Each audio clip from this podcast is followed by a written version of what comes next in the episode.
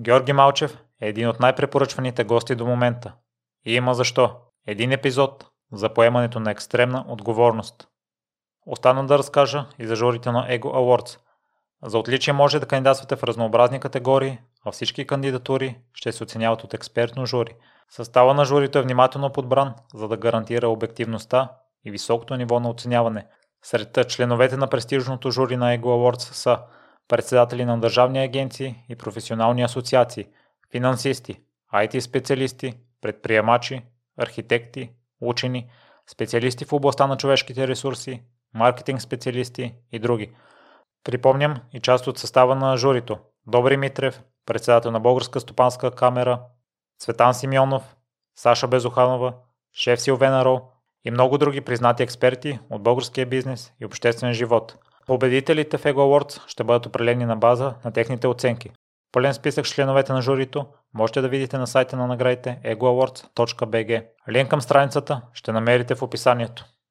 А сега се наслади на Жоро следващия над час.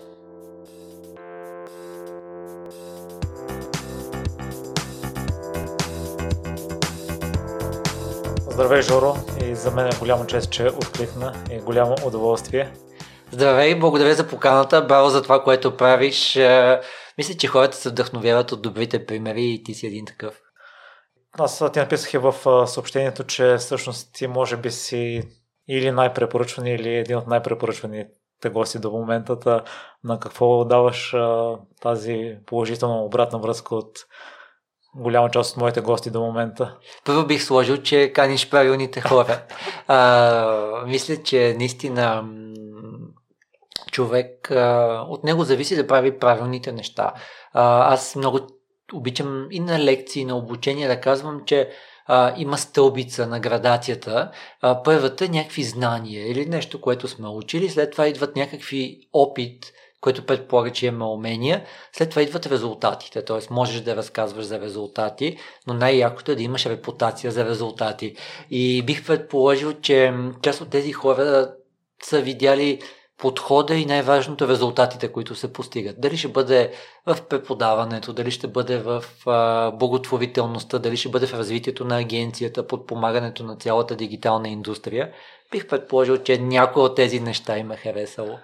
Докато се готвих за разговора, чух, че много от ползвателите на вашите услуги в Explorer също ви препоръчват. На същите неща ли отдаваш препоръките на клиентите, които са лично към теб? Бих казал, че когато направихме Explorer преди 6 години и малко, а, имахме достатъчно опит, за да знаем какво искаме да направим и какво ще внимаваме да не сбъркаме. И от самото начало решихме слогана ни да е Human Digital и реално погледнато ние винаги търсим да говорим на реални хора и така да постигаме реални бизнес и маркетинг цели. Тоест екипа знае от самото начало, при интервютата знаят, ако някой отиде на новия ни сайт, ще види доста силен сторителинг. Има хората, които ще кандидатстват за работа, защото доста хора кандидатстват, прочитат, че ние носим отговорността, екстремната отговорност да правим клиентите си успешни. И колкото и да е странно, всъщност хората това им харесва, т.е. някой би предположил, че всичко е за мен, за мен като служител. Не, всъщност хората си имат ценности и искат да правят смислени неща, искат да помагат, искат да виждат, че не набутваш клиента, не се чудиш как да му продадеш най-скъпото нещо, това от което печелиш най-много. Наистина успеха на клиента на водещо място. И клиентите го усещат. Усещат по по-дребните неща, по по-големите неща, по някои кампании, когато им кажеш не, не, на тебе сайт ти е рано да имаш или примерно тук виждаме, че този канал не се представя толкова добре, дай да пренасочим тези 10 евро дневен бюджет в друг канал и хората усещат, че така екипа в същото време знае, че веднага трябва да реагира, веднага трябва да действа, знае, че имат право на абсолютна откровенност, това според мен няма да се работи или това само го тестваме, съответно ние на клиентите казваме, че го тестваме. А, така че, нали, бих казал, подхода е каквото искаш на тебе да ти се случи, каквото смяташ, че е коректно правилният подход, го прилагаме и клиентите го изживяват. От такава гледна точка, наистина много от тях ни препоръчват и то ни препоръчват не само за отношението, което е третия елемент на Human Digital, вторият е, че говорим по човешки начин, но третият е, че създаваме човешка среда за екипа и в отношенията с партньори и с клиенти. И когато постигаш резултатите и в същото време е приятно да се работи, защо да не те предпоръчат? Спомена екстремна отговорност. Това е една от книгите, които препоръчваш най-често Жорка, но ако не бъркам, тя е излязла след основаването на Експора Академията в началото, преди да прочетеш книгата. Отново ли ви е била така на глас или след книгата вече сте решили да добавите екстремната отговорност? А, много хубав въпрос. Всъщност първо стартирахме Експора, преди две години Експора Академи, а, което ни е агенция, а, платформата за обучение. Та, връщайки малко назад в а, тази част, а, Ам, по-скоро дум, думичката наистина беше human digital с всичките неща. Оказва се, че екстремна отговорност е нещо, което е вървяло като линия през нещата. Аз имам мой блог, Малчев.нет, мисля, че а, и доста хора и там а, а, откриват структурирана информация. Някой ме беше попитал защо имаш блог, ами защото в социалните мрежи или в, даже в телевизиите, нали, появява се и изчезва съдържанието, докато там мога доста по-структурирано, навързано по контент пилър и структура да действам. Та, там а, един от принципите, които съм разказал в блога ми е за екстремната отговорност. Мисля, че екстремната отговорност е нещо, което аз съм припознал през годините, без да съм го артикулирал по този начин. И много ми харесва, че а, една от най-добрите книги на тема лидерство, на тема как да променяш средата, как да постигаш по-значими цели, е точно екстремна отговорност и мисля, че екипа го изживява. Има много примери в тази книга, които може би си чел послеслова в книгата, де-факто послеслова на българското издание е писано от мен. Много от примерите съм ги дал от реалния ми живот, като родител, като преподавател, като собственик в агенцията. Като спомена преди малко, че вие поемате контрол върху кампаниите на клиентите, през седмицата преслушах мой епизод с пиар специалиста Любомира Ламанов и там стана дума, че понякога политиците не се слушат в съветниците, в пиар специалистите и вършат нещата по техния начин. От това, което аз съм забелязал е по-хубаво да се довериш на специалиста, е да не си мислиш, че разбираш от областта, която те работят. Вие как регулирате тези отношения с клиентите да ви предоставят това доверие? О, тук въпросът е отличен. Наскоро даже имахме дискусия с а, екипа, няколко поредни срещи на обучение. А, много бих препоръчал на хората в Explorer Academy. Имаме цялостна програма по дигитален маркетинг, но има и отделни модули. Един от модулите е поведение на потребителите. И в него във всеки от модулите всъщност има доста бонус лекции, които сме сложили безплатно, с гост лектори някои и една, а, един от, а, една от секциите с а, бонус лекции е аз се занимавам с, от 9 години вече с импровизационен театър, е с моят ментор от ХХХ Тони Карабашев. Реално погледнато, а, там а, разказваме ключови принципи, които са от живота, от бизнеса, от маркетинга, с реални примери. И едно от нещата на твоя въпрос е частта с да кажеш да и. Тоест, ти ми каза еди какво си или видях еди какво си и аз го надграждам. Тоест, ако човека каже аз не ти вярвам, абсолютно прав си. Нали? Тоест, най-вероятно си го изживял това или си чувал такива истории, напълно прав си. Тоест, нали, аз трябва да ти кажа да и прави, прав си да имаш притеснения. Другото, което е много важно, е ние какви сигнали ще даваме. Тоест, а, има сигнали и сигнали. Има сигнал, който е както като направихме агенцията, примерно може би първият клиент, който Toyota тогава дойдоха, те дойдоха 5 менеджера, ние бяхме 4 души. И реално погледнато, ние трябваше да засилим други сигнали. И заради това уставният капитал на фирмата беше по-голям, заради това избрахме по-премиум локация, да покажем, че да, ние заставаме с имената си, но и ние смятаме това нещо да го развиваме. А, и Връщайки се на темата, всъщност сигналите ти решаваш как да ги дадеш, колко да са силни, а, как да дадеш ти възможност да ти кажат да и. Да и, искаш ли да тестваме това? Да и, а, нали разбираш, че ние ако започнем с а, доста малък мандат, за нас това няма да е интересно, но за... ние го правим, защото виждаме потенциал заедно да скалираме нещата. Другото, което много ще им хареса според мен на хората в модула в Explorer Academy за поведение на потребителите е идеята за статуси. Това е нещо, което преди да почна хода на импровизационен театър не осъзнавах как живота ни е изграден от статуси. А, има една страхотна книга To Sell is Human, уникално хубава книга, все някой от хората при тебе я е препоръчвал. Идеята е, че там много добре се разказва за, за колко е важен импровизационният театър. И връщайки се тук, винаги има игра на ста... има го и цитирано в книгата, и винаги има една игра на статуси. В магазина имаме един статус, когато ни спре катаджията имаме друг статус, в къщи трети и така нататък. И много е важно да отчитаме, че агенцията и въобще когато говорим за услуги, ние сме с по-низкия статус. Ние трябва да сме с по-низкия статус, защото от другата страна е клиента, този, който си познава бизнеса, този, който има пълното право да има притеснение, има пълното право да иска да му се управляват по-добре бюджетите, времето и така нататък.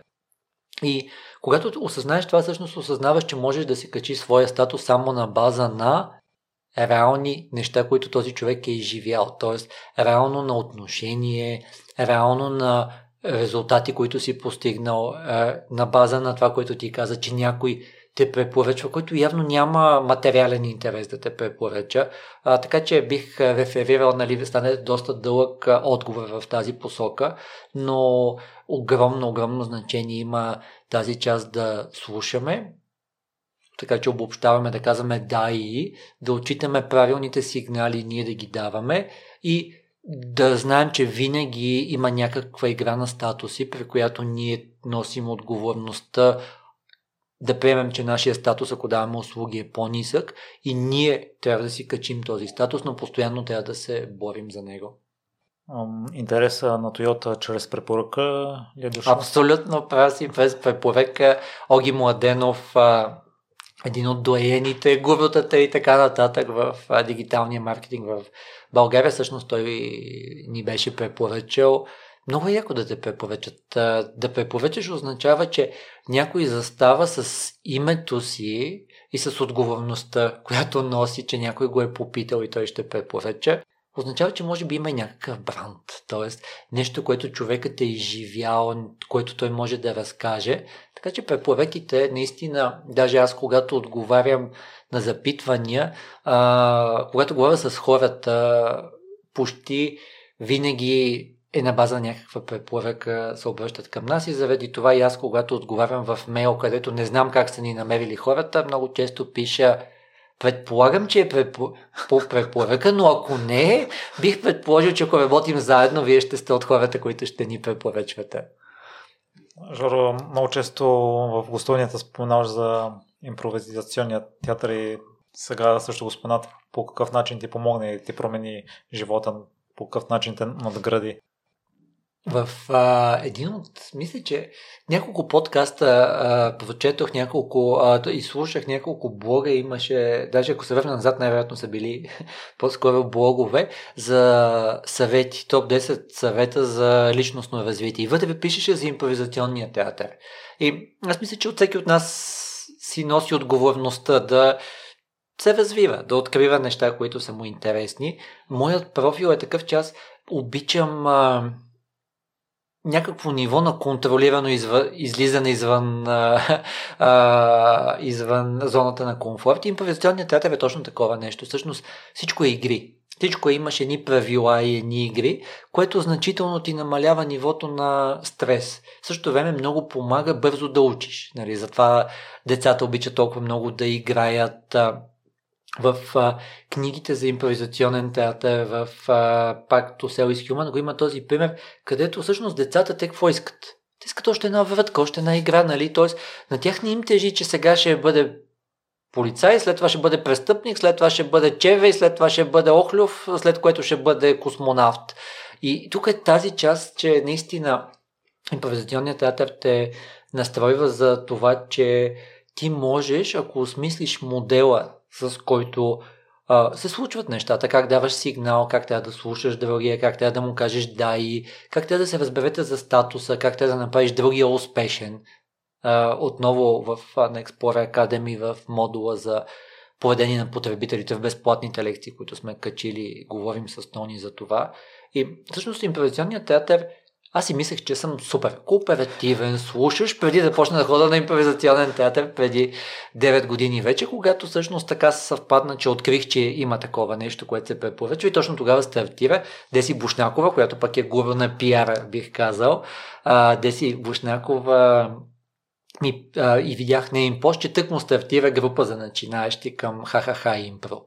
Та, връщайки се на темата, рано погледнато ти виждаш, че има едни модели, които могат да те направят по-успешен, но е много важно а, ти да си достатъчно да кажа, организиран, в същото време да не си поставяш ненужни ограничения. Е, е, една от обратните връзки, които ми дава моя а, треньор Тони Карабашев е, че преди много си намислях нещата. Тоест аз и сега понякога ги намисля. Моя профил е такъв, да, да съм достатъчно планиращ. И аз измислям какво ще се случи, ама то не го правя аз. Ние го правим заедно с хората, с които импровизираме. Както и в когато работиш с клиенти, когато работиш с екип, нали, ти не, не е еднопосочно. И затова много помага импровизационният театър, защото ти осъзнаваш, че трябва да слушаш. Единството, което може да направиш е да дадеш сигнал. Да дадеш сигнал, искаш ли да сме космонавти? Ама не мога да кажа, ние сме космонавти в а, а, Байконури, сме първите монголски космонавти, на единия много му се ходи до туалетната и а, пък другия се е скарал с приятелката си. Нали, това нещо, как да ти го излея на тебе на главата всичкото. И всъщност трябва да приемеш, че трябва да решиш какво да кажеш, колко е важно и трябва така да направиш, че заедно да направите историята. Студентите ми много обичат. Ползваме подходи от импровизационния театър. Сигурен съм, че някои ще слушат. Това има е любимата част на лекциите. Защото едно е да ти каже, окей, така работят нещата, ето ти примери. Съм друго е да изживееш. Тоест аз примерно с тях правя модели от импровизационния театър, да им покажа какво означава, мислиш, че е лесно до момента, в който не влезе малко шум. Което е примерно подаваме си пляскане, човек на човек, след което просто почваме да въртим азбуката или цифрите и става страшно. Просто всичко се забравя. След което виждаш, че де-факто ти сигнала си го дал, обаче ако другия не ти е показал, че го е разбрал, няма никакъв смисъл от това. Тоест, нали, и, и почваме да изговаряме с навеждането напред, почваме да изговаряме с по-силното пляскане, с а, в един момент пък, когато ти стане а, много ясно и лесно, искаш нещо да е различно, може да подадеш по друг начин сигнала. Една от любимите игри на моите студенти е, отначало си казваш не, не мога да го направя, е само въпроси. Защо? Защото само въпроси те ограничава и то тотално те ограничава. А, ти а, не можеш да. А, ако кажеш да, ти не си спазил правилата. А, ако а, кажеш, а защо мислиш така, си направил нищо. Тоест, историята не е продължила, ти просто си отговорил с въпрос, но не си донесъл никаква стойност. И всички отначало почват да проскъртват в тази част, до момента в който всъщност не видят, че само въпрос е уникален начин да развиеш уменията си да ползваш един формат. Той може да бъде сторис в Инстаграм, може да бъде блог постове, може да бъде подкаст. Другото, което хората е сега последно водих в, на бакалаври Нов Български университет и на магистри дигитален маркетинг в УНСС. Хората много бързо се изкушават да вкарат проблем. И човек е казал, попитал нещо и ти му вкарваш един проблем и след това той пак пита нещо и така продължава историята и ти му вкарваш още един проблем. Живота не се основава само на проблеми. Историите не са само с проблеми. Да, разбира се, може да бъде част от начина ти на сторителинг, но, но да вкараш проблем почти веднага или веднага.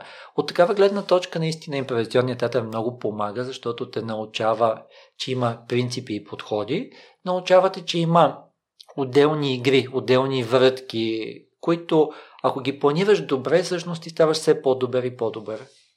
Жор, тъй като си гостувал на много места и мисля, че историята ти е добре позната, ще ни поразходиш ли накратко, ако има някой все пак от слушателите, който те чува за първ път?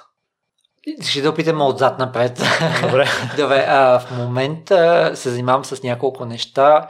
А, чухте вече, че преподавам, преподавам активно в а, три университета, преподавам, преподавам в Explorer Academy. А, Explorer Academy е дъщерна компания на Explorer, в която а, по супер човешки начин екипът, а, а, професионалисти, наши, а, плюс наши клиенти, плюс а, хора от други агенции участват и а, споделят много приложими знания по дигитален маркетинг на човешки язик. А, в допълнение на това, щом има дъщерна компания, явно има и Explorer. А, Explorer е дигитална агенция, агенция за интегриран дигитален маркетинг. Вече сме над 54 души. А, растем а, с 10-15 души на година, както можете горе-долу да сметнете. За мен а, казвам много пъти, че това е сбъдната мечта. Тоест, когато създадохме Explorer с идеята за Human Digital, за интегриран дигитален маркетинг, за култура, която се поддържа и всъщност всеки нов човек идва, защото е прочел достатъчно, има познат, който му е препоръчал. А, ти усещаш, това е човек, който Наистина виждаш, ръцете му се тресат от вълнение. Виждаш човека как няма търпение да му кажеш да, избрахме те. А, той ти споделя, прочел съм тази статия, тази статия, този човек, аз се припознах в тази майка и така нататък. Така че е много, а, наистина една сбъдната мечта да имаме тази култура на Human Digital, където ти носиш отговорност, това, което ти каза. Тоест, носим отговорност да осмислим бизнеса на клиента, кое ще му е полезно, да подходим по правилния начин, носиш отговорност към другите хора в екипа и нещата, видимо, работят и скалират. Имаме доста, имаме над 90 активни клиента, много от България, но много от чужбина. Някои от топ 3 компании в техния сектор са ни клиенти. Да кажа някой? Може. Супер. А, ОББ, Дези, Престиж 96, Метро, Ариана, Ариана Радлер, Libres, HeleCloud, Schneider Electric, Tombow, Tech Experts, DevBG, така че имаме много различни а, типове сектори, типове компании, а, Bosch, да не забравя Engineering Center, а, така че можеш да видиш как а, през годините явно сме се развивали а, не само като умения като дигитален маркетинг, но и като типове услуги, като начин по който може да екипа да осмисля бизнеса на клиента, откъде тръгва, как да бъде скалиран. Съответно, наистина сме интегрирана агенция. Това какво означава, че имаме много силен екип, а, който е от а, project менеджери, много силен екип, който е от а, Creative and Design. Те правят изключително много видеа, а, визуално съдържание, креатив концепции, гифове, а, стикери, каквото се сетиш, сайтове. А, имаме екип, който е Content and Creative. Те създават концепцията за тип съдържание, за контент маркетинг, Имаме два екипа по реклама. Едните са реклама в Google екосистемата, плюс аналитични инструменти, реклама в премиум медии, а другият екип е само реклама в социалните мрежи, като там говорим, освен класическите мрежи, там говорим за Twitter, говорим за LinkedIn, разбира се, за Quora говорим. Връщайки още назад, преди това бях директор в дирекция в...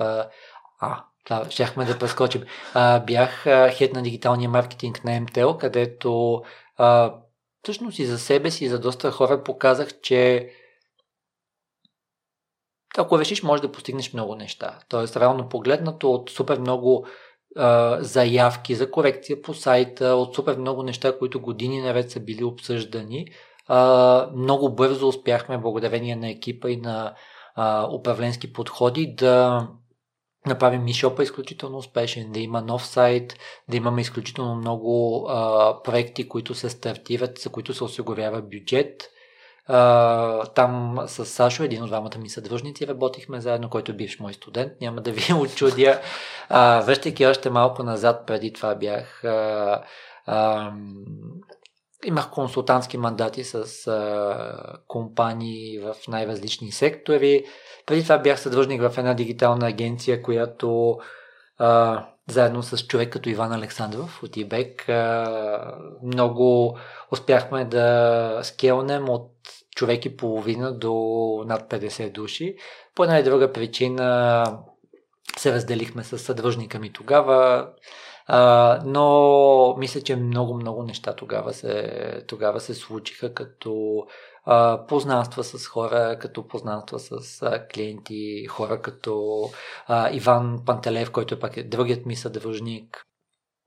И връщайки още по-назад, вече консултантски мандати, помагане на компания да, да се лисне на фондовата борса, още по-назад а, а, компания за управленско консултиране и корпоративни финанси, което означава, че рано погледнато съм минал през тази част, която е процеси, анализ на процеси, правене на финансови модели, планиране на стратегии и още по-назад вече Министерство на економиката от главен експерт, държавен експерт, директор в дирекция, уникални хора, мога да ви кажа, има в държавната администрация, малко като с импровизационния театър. Кое те ограничава? Ами, ти си решил, че си ограничен. Нали? Реално погледнато, стига да искаш, може да постигнеш уникални неща. А, в екипа си успях да привлека уникални хора и от чужбина, и хора, които бяха вече в, еки, в а, дирекцията или в звеното да вложат усилия. И още по-назад, връщайки вече журналист, където също много-много неща научих.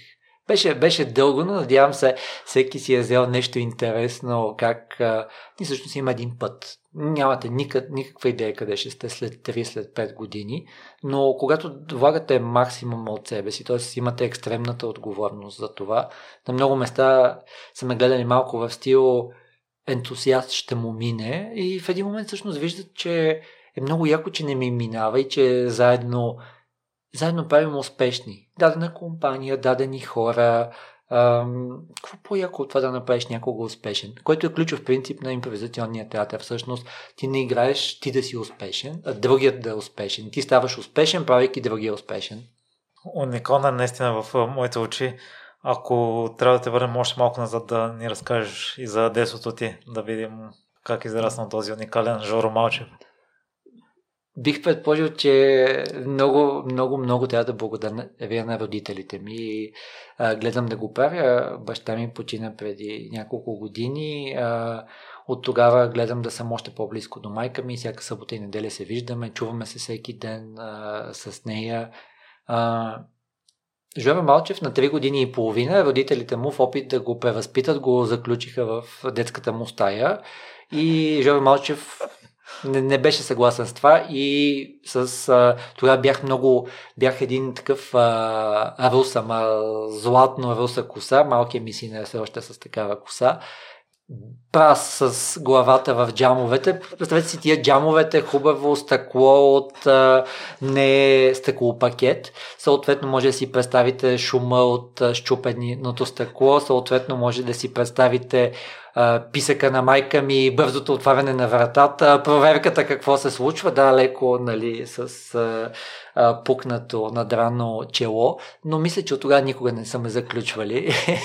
а, това, това в кръга на тези истории, които показват, че нали, всеки си има свой стил и а, другата история, която мога да разкажа. Някой казва, че съм хиперактивен.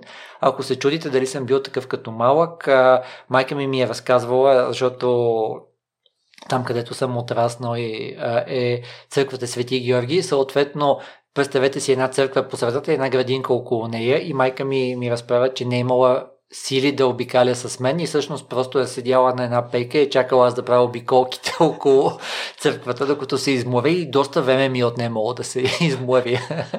а, така че още от малък явно съм имал а, тази, тази енергия.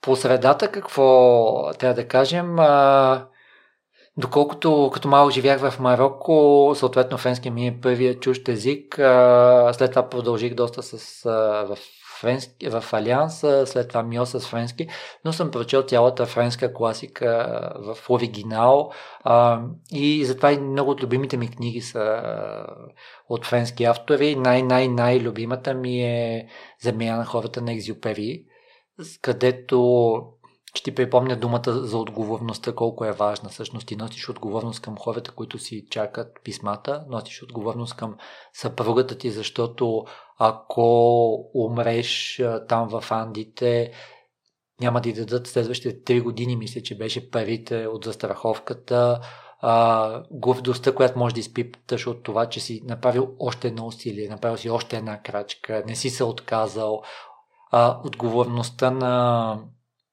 човека, който а, е на пилотите, които искат да откупят един човек, който има страхотен живот, но е бил в един момент а, пленен от а, някакви бедуини и те искат да го откупят, обаче знае, а, първо искат да му помогнат, но знаят, че не могат да го скрият в а, самолета, защото ще има всичките пилоти след тях ще бъдат наказани а, от бедуините най-вероятно уникална, уникална книга.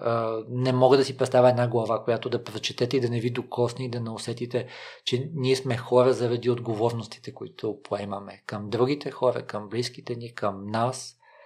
От него, от Екзюпери, разбира се, и Малкия принц. Има много, много хубави неща, но и много други неща, които има в френската литература. Мопасан, Мориак, които ни мен са ме формирали за интереса ми към хората. Равно погледнато маркетинга какво е? Да опознаваш хората и да мислиш защо биха направили нещо, как да им дадеш стойност.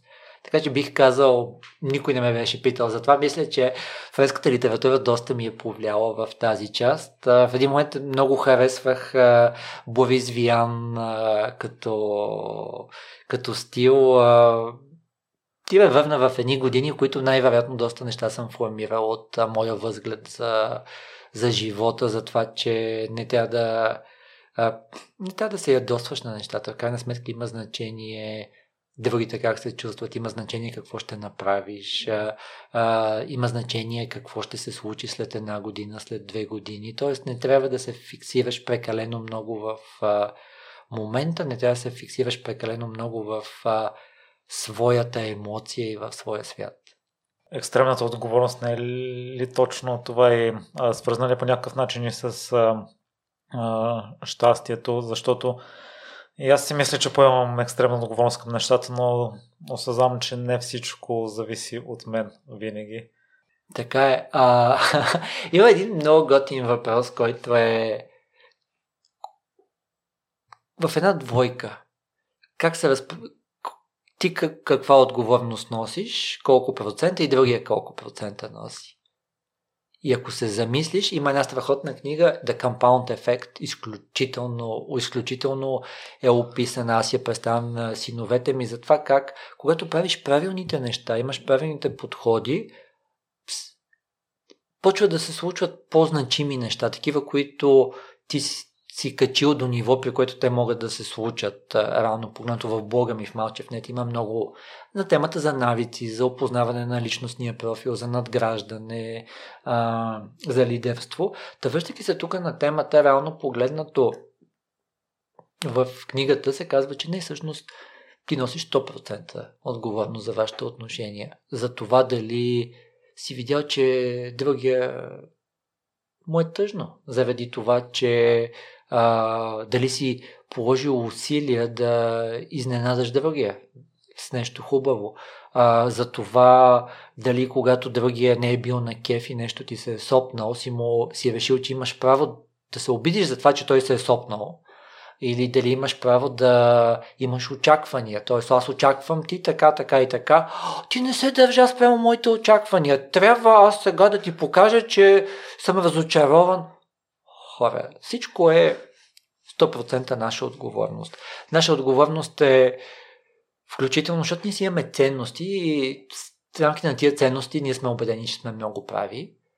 Аз имам а, една такава разказана история в а, Успелите БГ, преди да говоря на един TED Talk в Стара Загора, а, за това как а, всъщност а, попаднах на, в фитнес площадката, доста тренирам в парка Заимов, а, едно клапенце, което тренира и след това се отказва. И, а, и пак се отказва. И аз му показах как да спортува, окей, пак се отказа, но въпросът е, че му беше интересно. А, да, и окей, играхме. След което без да искам му бутнах а, пръчката. Случват се такива неща. И той каза, да, ти... Ма го каза се едно, уф, спънах се. Някакво е такова беше, което представи си в живота на това дете колко често го чува това. И най-вероятно го чува от родителите. И сега аз най-вероятно мога да реша, че имам правото да ги съдя тези хора, да им обяснявам какво не се прави. Не, нямам право. Нито съм на тяхното място, не знам какво се случва. Това ми харесва в, в, блога ми, може да видите, земя на хората. Ние, ние не знаем кой каква битка води, защо е такъв, защо се е случило. Просто обясних на детенцето, това беше 4,5 годишно 5. Защо да псуваш е лошо? Защо тази дума е лошо? Мога да ви уверя, че му беше супер интересно. Имам и един друг пример, пак малко по-встрани на лоста. Едно хлапенце малко по-пълничко, колко да е било, 10-11 годишно идва и ме вижда как тренирам и му става интересно, разпитва някакви неща, вижда ластиците, ластика му помага да се набере, показва му много неща, супер ентусиазиран.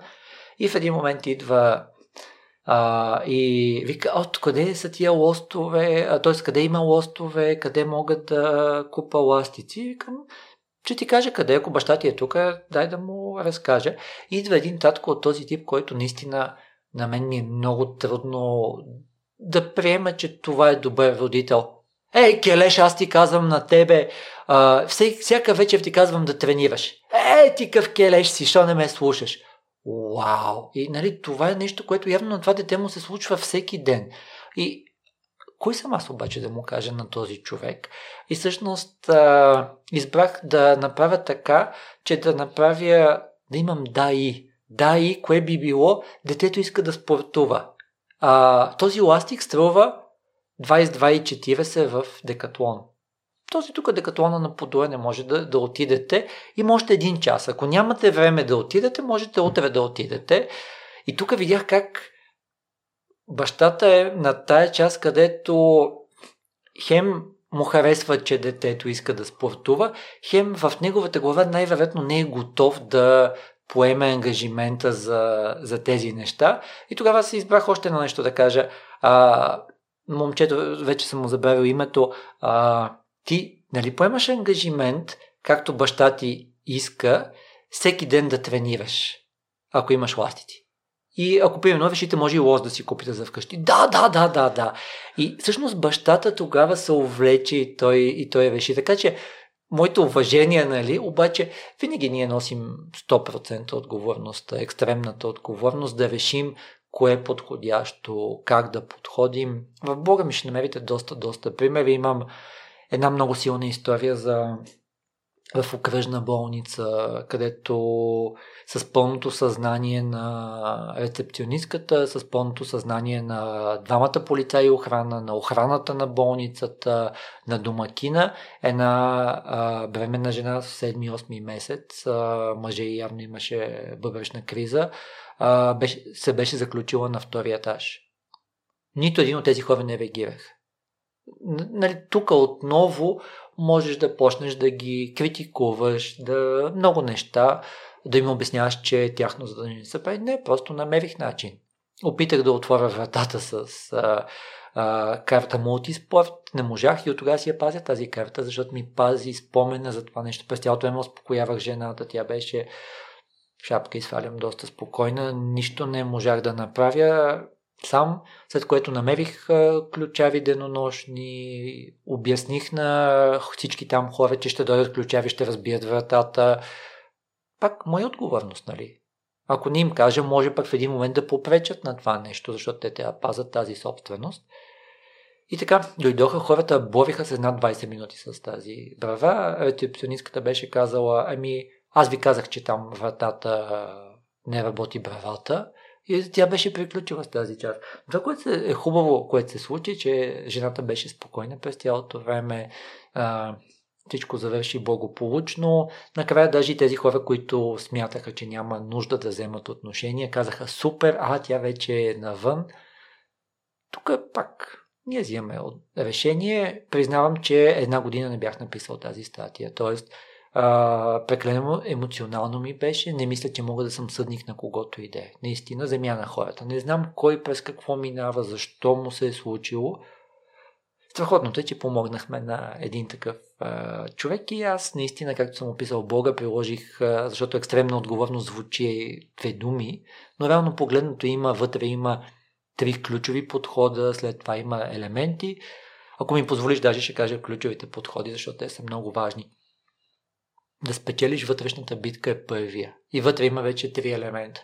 За съжаление, това е най-сложното. Поне от целия ми опит управленски, бизнес, егото. Тоест да усмириш егото, да, прие, да повярваш, че нещо трябва да се случи, то трябва да се случи не както ти искаш да се случи, както ти си решил, че е най-добре за, за тебе и така нататък, и да усмириш своето его, което е а, този човек ще ти каже, или аз имам право да обяснявам на хората какво трябва да правят. Втората част е да спечелиш битката, където съм го описал в Бога, приоритизираш и действаш. Не винаги имаш цялата информация, не винаги смяташ, че контролираш всичко, за да можеш да имаш 100% отговорност, но когато прецениш върху какво имаш и как ще действаш, действаш. И другото, което аз лично много обичам е cover and move, т.е. прикри съответния човек и се придвижи, за да може той да се придвижи. Ако трябва да запомните един принцип от а, законите на боя, втория принцип в екстремната отговорност да е това. Тоест, ние се стоиме в свят, в който реално погледнато аз трябва да ти помогна на тебе. Да се придвижиш с следващия епизод, с хубавия тизинг, с готините истории. Трябва да ти помогна на тебе да си уверен като професионалист. Виждам примерно, че да кажем, че имаш нужда от менторинг в тази област. Или примерно, че дадох пример с много бизнес клиенти в нашия екип. Ми, хората, които идват от студентската скамейка, какво разбират те от B2B маркетинг, бизнес към бизнес? Най-вероятно нищо, нали? И ако ги метна в дълбокото, най-вероятно ще им стане много трудно. И тук отново тази част, че ти поемаш отговорността, обясняваш на менеджерите си, на, мен, на тим лидовете как те да помогнат на този човек. И хората усещат наистина принципа cover and move, който е ключов в това. И последно, последния от трите групи е да удържиш победата. Тоест тази част, че ти всъщност водиш една по, доста по-дългосрочна битка. В нея има един страхотен принцип, който е да комуникираш нагоре надолу в иерархията на а, взаимоотношенията. Където влиза тази част, че ти носиш отговорност да кажеш на, а, на твоя спътник в живота, сега ще направя еди какво си, стресиран съм от еди какво си, важно ми е еди какво си. И в същото време да, и ако има някой, от който ти зависиш, в крайна сметка, ако нещо ти е важно, трябва да му изкомуникираш това, т.е. да няма нужда от его в тази част, да ти ме помоли за еди какво си, а, ето, нека нали, споделям. И а, другото е да планираме малко по-дългосрочно нещата. Т.е. винаги, както и Джоко Уилин казва, винаги да гледаме поне една стъпка назад. Т.е. следващата му книга за лидерството изключително добре започва с, а, с тази част, която е за поне една стъпка отзад да гледаш. Тоест, много е лесно да имаш екстремна отговорност, когато мислиш една стъпка повече. Аз мога ли да помогна на тези хора? Аз ще свърши 2021 година. Ако аз не съм направил нищо за благотворителност, ако аз не съм предал нататък някаква добрина, ако аз не съм вложил усилия да увлека студентите ми, които са супер стресирани от преминаването към онлайн обучението, ми няма да е готино. Да, ще съм провел лекциите, да, ама какво от това? И най-последното нещо в Удръж победата – е загадното. Има цяла книга на Джоко Уилинг, е двойствеността. Скоро ще излезе отново от Локус Публишинг. Двойствеността на а, екстремната отговорност. Оказва се, че много хора са я приели много екстремно и са приели в някакви крайности. И всъщност двойствеността е уникална книга, защото тя ви покрива тази част, където ние имаме какво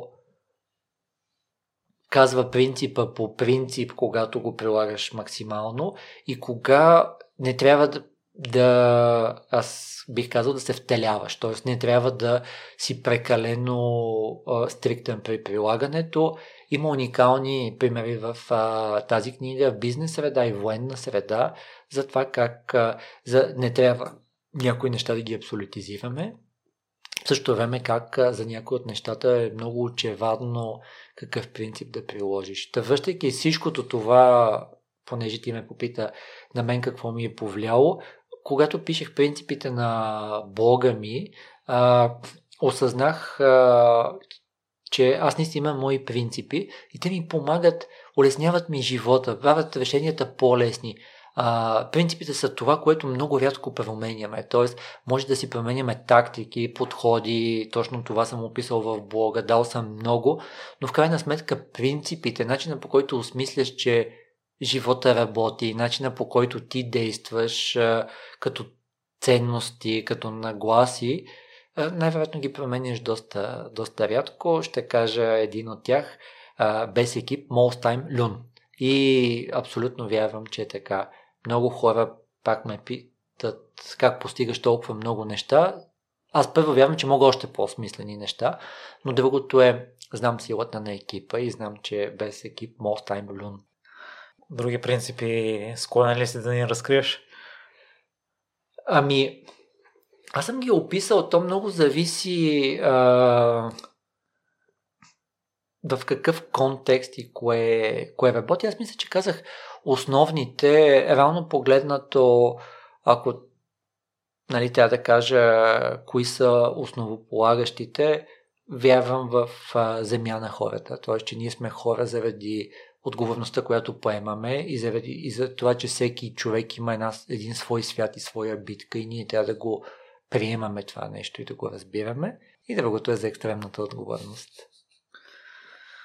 Жорж, ще те върна малко към родителите. Наскоро изгледах документалния филм за Джейн Фонда и потвърждавам това, което ти каза, че не знаем историята на родителите. Тя дълго време си е мислила, че майка й ня обича по спомен, а след смъртта и тя се поразровила за нейното действие и се оказало, че страда от психическо заболяване и на, на това се дължало различното отношение понякога и тя цял живот е живяла с тази мисъл, докато не е разбрала това нещо. И аз мисля, че има известна доза нещастие и не мога да разбера такъв тип родители. Сутринта, като се прибирах от бягането, една майка пресичаше с малко дете на светофара и се върнаха за нещо и тя му се развика и аз не успях да разбера за какво. И в едно твое интервю ти сподели едно изречение, което ми се иска да разкажеш допълнително за откъде произлиза това, че много рядко си нещастен, защото това е нагласа, която не е свързана с действие.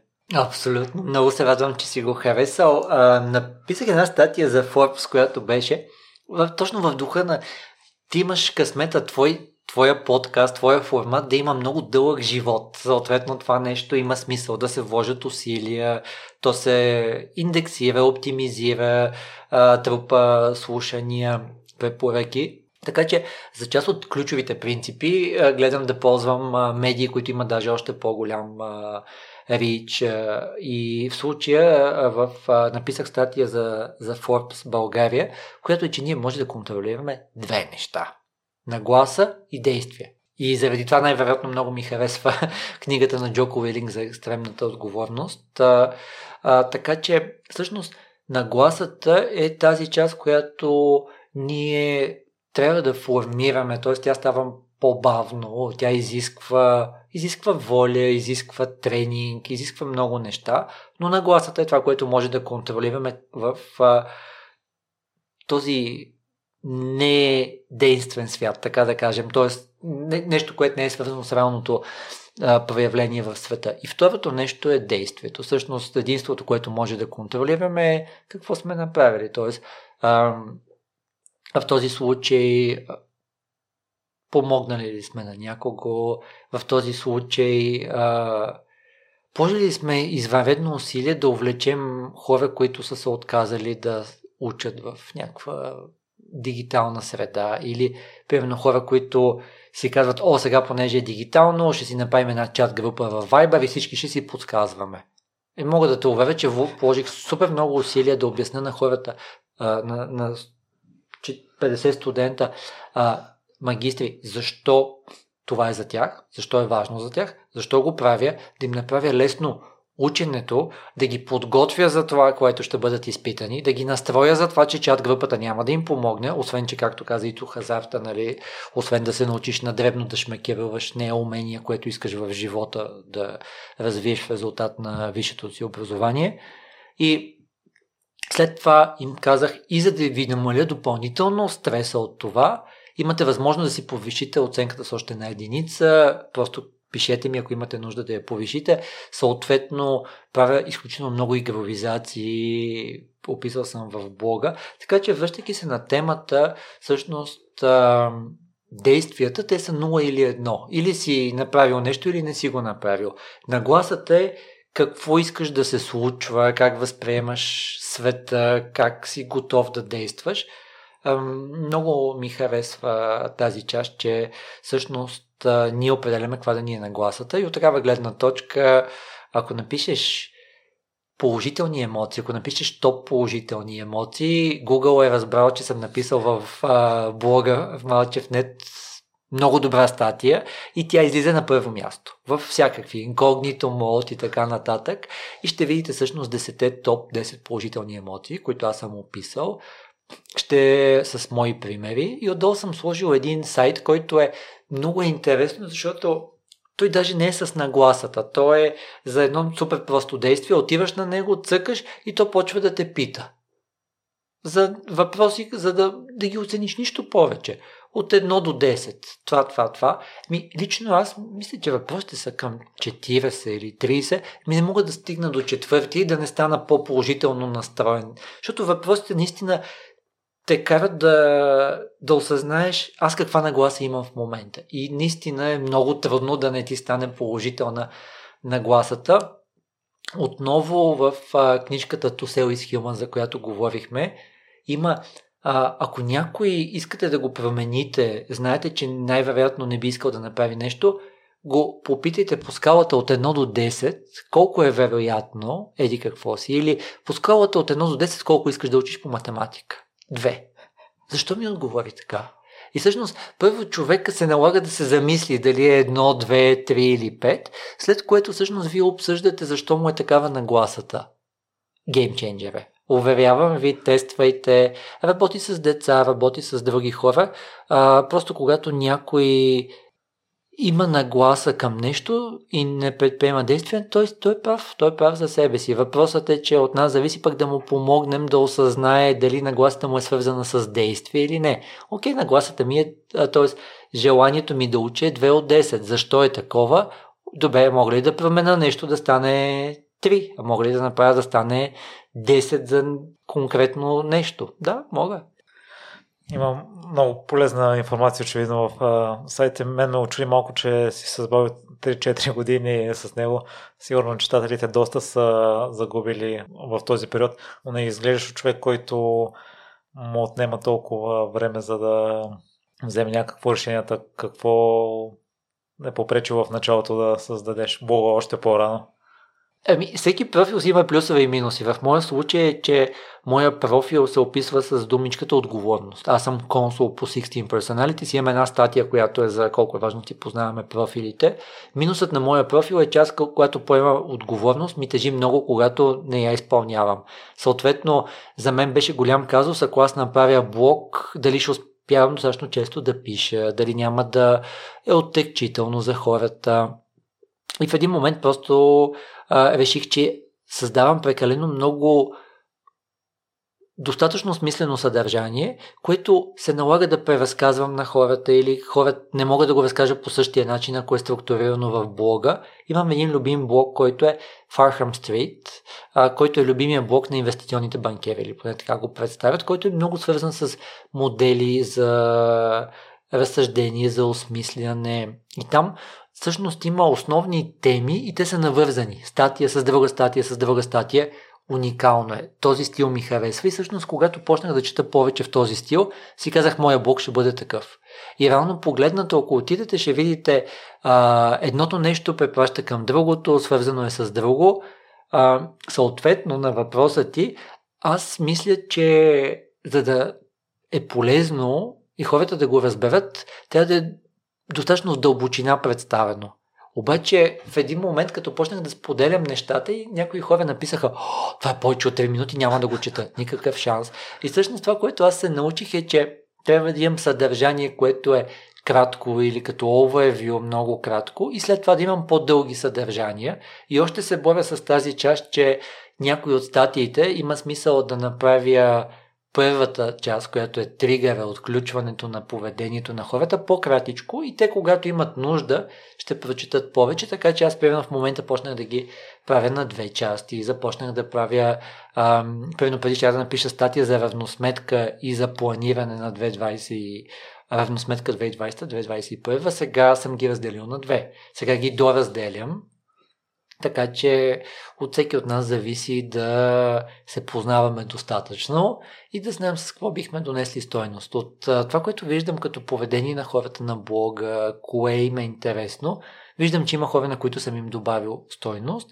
Все още се боря с тази част, където ние сме в един свят на много снакабъл контент, т.е. много кратки, бързи неща, а, как да ги представям, така че да съм сигурен, че съм донесъл стойност на хората, просто не съм се възползвал от това, че са видяли някакъв разпознаваем бранд, видяли са нещо смислено като цитат и след това са продължили нататък. Така че това е нещо, което въпреки, че имам 24 години опит в маркетинга, все още се боря.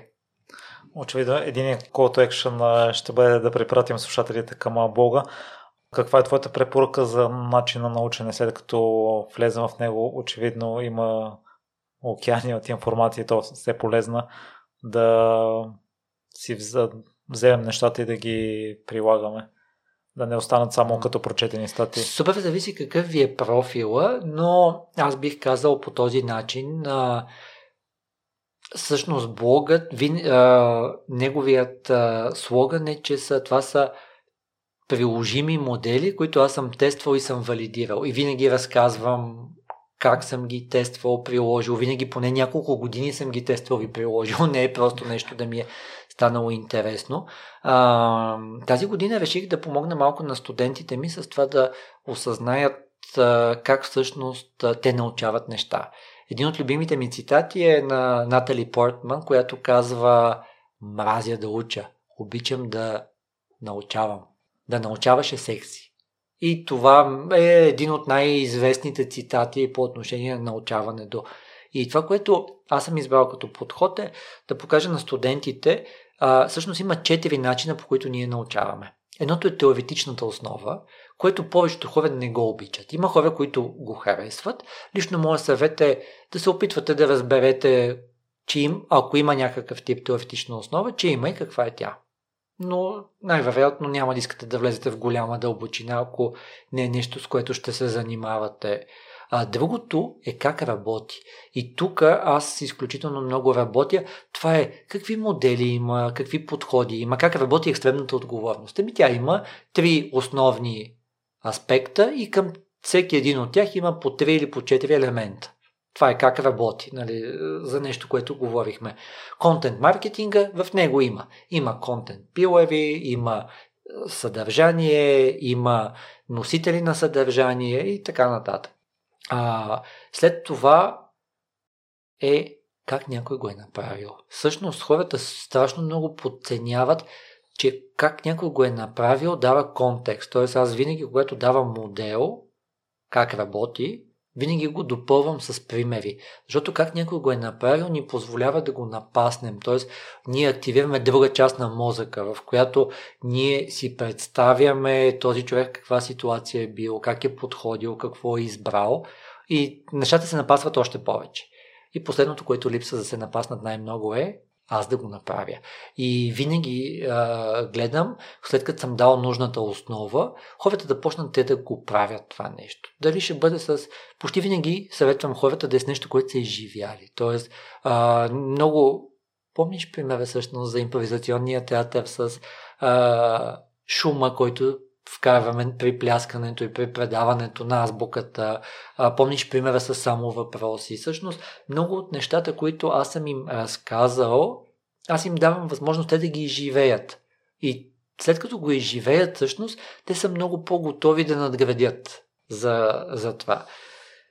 А, има една страхотна книга, не знам дали някой при тебе я е споменавал, направено да се запомни, Made to Stick, Чип и Дан Хит. А, за съжаление, българското издание е изчерпано, но както е, надявам се да стане така, както с а, заразително на Джона Бъргер, която препоръчах след като я открих на английски. Се оказа, че издателството за малко е също ли да я съберат вече от книжарниците. След като почнах аз да я препоръчвам и след това и други хора, на които съм преподавал в софтуни и на други места да я препоръчват, мисля, че са на пето или шеста препечатка на книгата, което много ме радва. Та, връщайки се на темата, всъщност в книгата Made to Stick на Дани Чип Хит има а, защо запомняме и как запомняме. И че всъщност има неща, които са имаме едни такива defining moments, много ключови събития в нашия живот, които са да ще бъде първа любов, първи учебен ден и някакви други. А, запомняме transitions, момента в който съм а, се преместил в друг град, а, някакви такива неща. А запомняме пиц, за съжаление моменти, в които сме имали дупка, било е гадно, било е кофти. И съответно има подходи, с които това нещо може да го управляваме. И един от а, идеята е, че в книгата много добре е описано, че за да разберем нещо и за да го запомним, на нас ни трябват модели. Много добре е описано, че картата на метрото е един модел. Той не е идеален модел, защото иначе ако повторим цялото метро, то не е карта, нали? не е модел. И ние сме окей, okay, че той не е идеален. В книгата уникално е описано за това как, ако ти описвам помело какво е, няма начин да не мина през цитрус, което е модел, няма как да не мина най-вероятно през портокал или нещо такова. И това е примера за това колко ние имаме нужда от тия модели. Дали ще ги сложите като теоретични или като как работи, нали? Вие, вие решавате. След което трябва да направите така, че човек да го и живее да си го представи. Сигурно сте чували примера с представете си, че сте взели лимон. Сега го свежете на две, след това още на две, сега си го сложете в устата. Извънш устата ти почва да слюно отделя, нали? Това е... Ти толкова си си го представил и всъщност ти в рамките на колко? На 10 секунди виждаш как ти с заради това, че си разбрал какво е, изведнъж наистина е станало много по-дълбоко от лимон навязан на 4. Та, а, другото, което много съветват в а, книгата е да направим така, че хората да изживеят нещата, да ги, да ги осмислят, да ги изживеят. И това е свързано с... А, а, има една, един уникален пример, който е... А, който също помага на хората даже да осмислят колко ние сме си хора като хора, с всичките плюсове и минуси. А, има много примери за а, това как човек, когато преподава и когато попиташ един учител какво искаш де, децата да са запомнили от това, което ти преподаваш, ми никой не иска да са запомнили таблицата за умножение или логаритми или каквото и да е а, като се замисли. Всички ти искат да, това да ги да направило успешни хората, да са, да са разбрали как принципите от биологията са приложими в а, други науки, много, много други неща.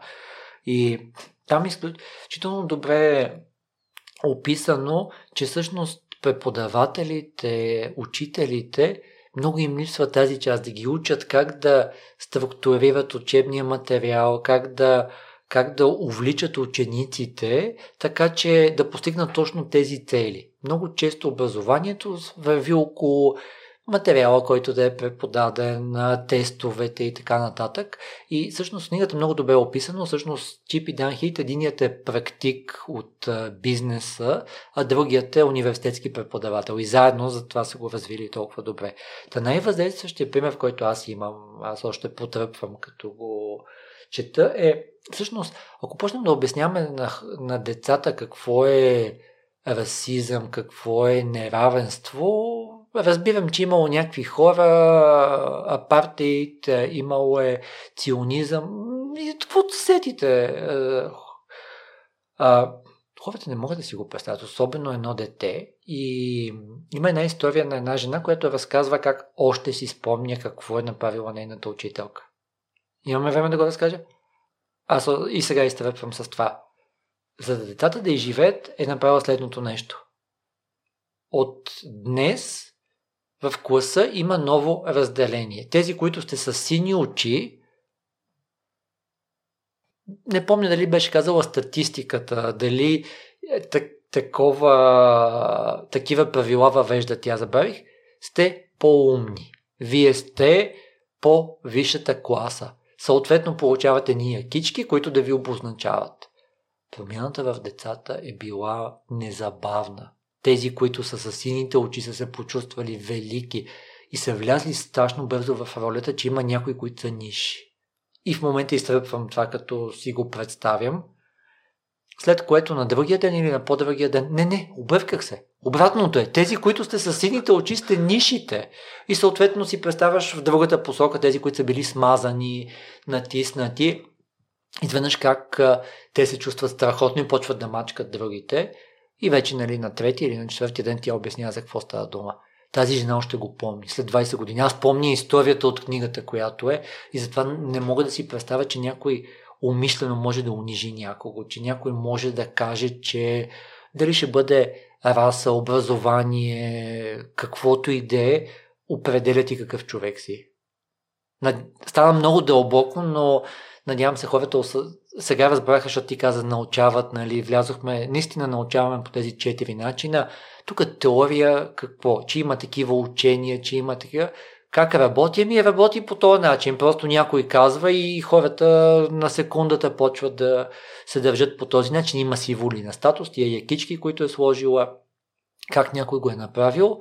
Окей, може да им обяснат какво е било апартей, да могат да им обяснат какво е се случило а, по времето на нацизма и така нататък. Обаче, когато го изживееш по този начин, всичко е различно. Мисля, че всички ние носим отговорност. Отново поздравления за тебе, за подкаста, за другите хора, които позволявате повече хора да споделят примерите, глед, гледната си точка, което са нагласите и че винаги при тебе хората споделят реалните действия, които дават контекста. Какво беше, как някой го е направил. И благодаря, че има и такива хора отворни като теб и готови да споделят. Тъй като в момента е по-натоварен период за теб, няма да те задържа повече, ще премина направо към последните въпроси, пък ако си отворен в бъдеще може на по-голямо спокойствие да го направим. Там в какво си се провалил, Жоро? О, много хубав въпрос. а, имам един а, а, случай, който в крайна сметка точно защото съм успял да го осмисля, а, го разказах включително наскоро в зала в Аула Максимума в УНСС на студентите, а, понеже те ме попитаха. А, някъде, когато станах горе-долу на 22-23 години, усетих, че, защото аз винаги много съм учил, много съм се стараял, изпипвал съм си нещата, а, обаче явно бях влязъл в едно русло, при което просто нещата си се случват, аз си свиквам с тях, имам една рутина, знаеш какво е рутината и все повече и повече. И колкото и да е смешно, а, защото ти каза за родителите, явно родителите имат едно, една тотално, тотално различно място в нашия живот. И тогава майка ми някъде на 22-23 години ми даде една изрезка от един вестник. Тогава вестниците бяха медията. И не пишеше родените на 20 февруари. Аз съм роден тогава може да постигнете велики неща, ако преодолеете естествения си мързъл. Отнеми няколко месеца да го осмисля това, да осъзная и от тогава всъщност бих казал, че, нали, както казват, съм друг човек. Друг човек съм като какво? Като нагласа. Тоест осъзнавам, че от мен зависи дали ще направя света едно по-добро място. От мен зависи дали ще предприема действия. От мен зависи дали ще реша, че дадено нещо е окей okay и ще го оставя по този начин. Така че бих казал от тая грешката, която е била на колко да съм бил, 19-20 години, когато съм се оставил просто на рутината и всъщност ми помогнаха да изляза от това. А, друга грешка, аз съм я разказал в блога, точно статията за личностните профили, мисля си, че всички хора са като мен. Съответно, моето темпо, вече доста по-високо, както а, изговорихме, го налагах и на други хора. И се оказа, че това ги стресира. Всъщност, а, аз не осъзнавах, че има хора, които не са с моето темпо. И нали, че това, че аз ги увличам и задавам един дръмбит, който е доста по-бърз, ги стресира. и тогава осъзнах колко са различни хората от мен, как а, всъщност трябва да опознавам още повече хората. А, участвах а, наскоро в а, а, мисля, в едно TV предаване и там дамата каза аз като човек преживял бърнаут, еди какво си. Аз си казах абсолютно правилно. Аз, на примера, който ти дадох, аз понеже не съм изживявал, всъщност въобще не можех да осмисля, че има такива неща и че някой може да ги изживее. И тук е, пак идва земя на хората, сигналите, за които говорихме. А, така че това го отчитам като една такава по-трайна методична грешка, която съм а, имал. Всичко друго намерил съм как да го управлявам, а, как да го преодолея. Имаме такива истории, от които потръпваме, че сме направили дадено нещо и че как може да съм бил толкова незрял. Но мисля, че тези двете са много най-смислени, защото са свързани с а, тази част, която е нагласата и съответно нагласата, която влияе на действията ни. А, с какво се гордееш най-много? О, въпросът е много хубав. А... Най-най-дълбоко, може би бих казал, че се гордея, че опитвам да имам правилни ценности и които виждам, че хората около мен изживяват. Близките ми, децата ми, хората в екипа, Ваня Нанива, с която заедно развиваме фундация Предай нататък. Наистина хората да могат през действията ти да изживеят твоите ценности и заедно да имате едно обвързване и заедно да постигате по-значими неща е страхотно.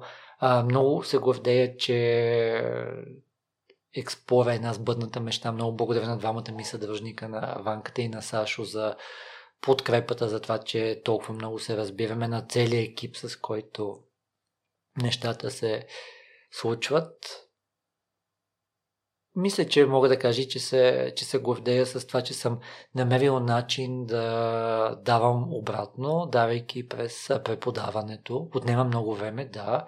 Отнема доста време да увлечеш хора, които по една или друга причина са решили, че просто им трябва диплома, на други, че наистина онлайн образованието не е толкова удобно, а, да им качиш и тяхното ниво, както и да развиеш потенциала на човек, който влага много усилия, прави много, обаче ти трябва да му дадеш усещане за още по-голямо качване на а, нивото. Един уникално добър мой студент, Филип, им давам обратна връзка, нещо, което са направили много добре, обаче може повече. Той каза, много добра обратна връзка ни дадохте, много добър сандвич.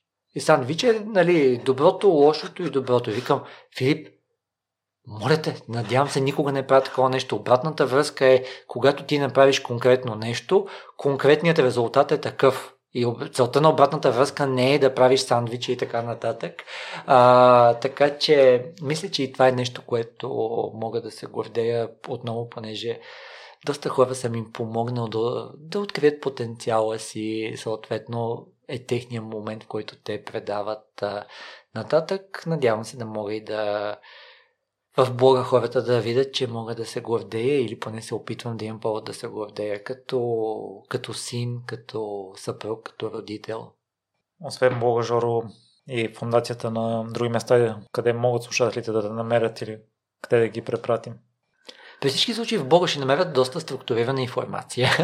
Другото, което бих предположил е, че в а, Facebook и Instagram ще намерят доста реал-тайм информация за много от нещата, за които говорихме. Според мен LinkedIn ще им бъде също интересно, защото там има доста по-професионално на информация. Ако отидат на сайта на Explorer, ще видят много от нещата, за които си говорихме. Идеята за DAI, малките стъпки, идеята за сигналите, а, идеята за земя на хората, идеята за ценностите. Ще открият майки, ще открият а, хора с домашни любимци, ще открият а, а, идеята за менторстването, идеята за има ли грешки, наказват ли се грешките, как се наказват грешките. А, много неща ще открият там, което според мен ще им хареса. М- къде другаде? Много бих се радвал някой път да се засечем на някоя инициатива на Предай нататък. Преди правихме коледни работилници, сега обяснимо не правим, но може там да се намерим на сайта и на социалните мрежи на фундация Предай нататък. И много бих се радвал, ако и вие намерите вашия начин да, да предавате нататък. Контролираме две неща нагласата и действията си и ако се замислите, винаги има някой човек, който ни е променил живота, някой човек, на който може да сме благодарни, някой човек, който ни е формирал като личност, който ни е помогнал в а, тежък момент, който е развил потенциални, търпял е, че сме били супер зелени, неадекватни и така нататък. И в същото време той ни е развил. Така че много бих се радвал да има повече хора, които следват принципа да предават нататък. Благодаря, че ти предаде нататък с този епизод, Жоро, и до нови срещи, надявам се. Поздравление отново за това, което правиш. Да си призная, си казах, а, Мира, защо не ме кани, кога, кога ще дойде този момент? Дойде този момент, отново много ти благодаря. Мерси, сега ще ти обясня причината, защо не те кани, аз благодаря.